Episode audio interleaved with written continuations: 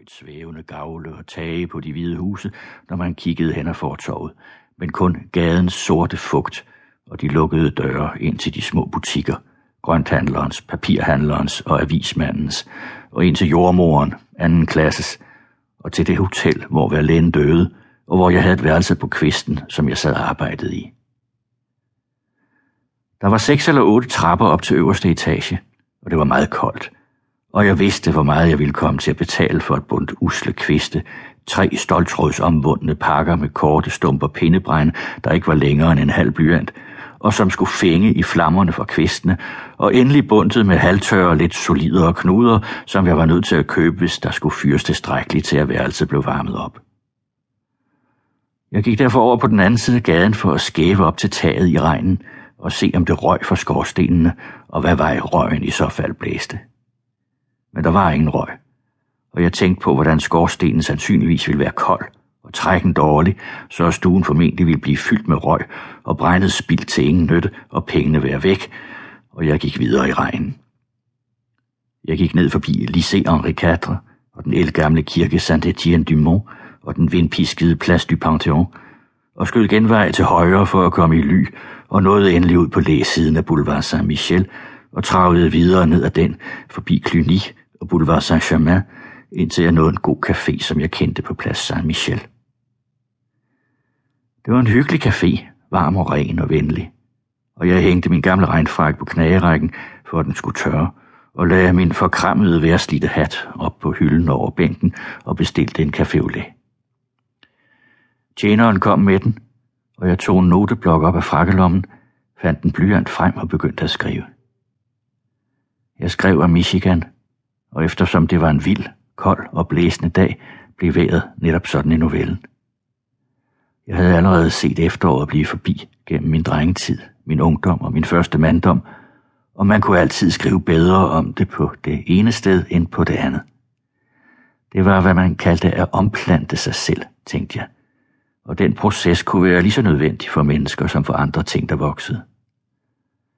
Men i novellen sad gutterne og drak, og det gjorde mig meget tørstig, og jeg bestilte en Rum St. James. Den smagte vidunderligt i det kolde vejr, og jeg skrev videre og fandt mig morderligt godt og kunne mærke, hvordan den gode martinikrom gennemvarmede både læme og sjæl.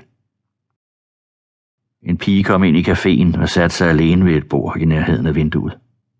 Hun var meget køn havde et ansigt så frisk som en nyslået mønt, hvis man ellers slår mønter i det bløde kød med ren frisk hud, og hendes hår var sort som en ravne vinge og børstet skarpt skråt ned over kinden.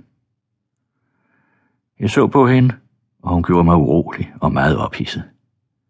Jeg ville blot ønske, at jeg kunne indlemme hende i novellen et eller andet sted, men hun havde fået anbragt sig sådan, at hun kunne holde øje både med gaden og indgangen, og jeg vidste, at hun ventede på en eller anden. Altså skrev jeg videre. Historien skrev sig selv, og det var et hårdt job for mig at holde trit med den. Jeg bestilte en ny Ramsan James og kiggede på pigen hver gang jeg så op, eller når jeg spidsede blyanten med en blyantspidser, og de spinkle spåner faldt ned i underkoppen under min drink. Jeg har set dig, min skønne, og nu tilhører du mig, hvem du så hen ellers sidder og venter på, også selvom jeg aldrig skulle se dig igen, tænkte jeg. Du tilhører mig, og hele Paris tilhører mig, og jeg tilhører noteblokken her og blyanten. Så fordybede jeg mig i skriverierne igen og nåede langt ind i historien og fortabte mig i den. Nu var det mig, der skrev den. Den skrev ikke mere sig selv. Og jeg så ikke længere op og indsede ikke mere tiden, så lidt som jeg spekulerede på, hvor jeg var, eller på at bestille endnu en Rumsam James. Uden at tænke nærmere over det, var jeg blevet ked af Rumsam James, og så var historien færdig, og jeg var dødtræt. Jeg læste det sidste afsnit igennem, og så så op for at kigge på pigen, og så var hun væk. Jeg håber, at hun er gået sammen med et ordentligt mandfolk, tænkte jeg. Men jeg følte mig nedtrykt. Jeg lukkede noteblokken med novellen og stak den i min inderlomme og bestilte et dusin portugais hos tjeneren og en karaffel med en halv liter af den tørre hvidvin, de havde der.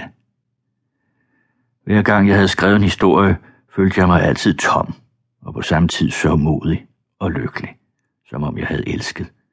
Og jeg var sikker på, at det var en god historie, selvom jeg ikke med sikkerhed kunne vide, hvor god, før jeg læste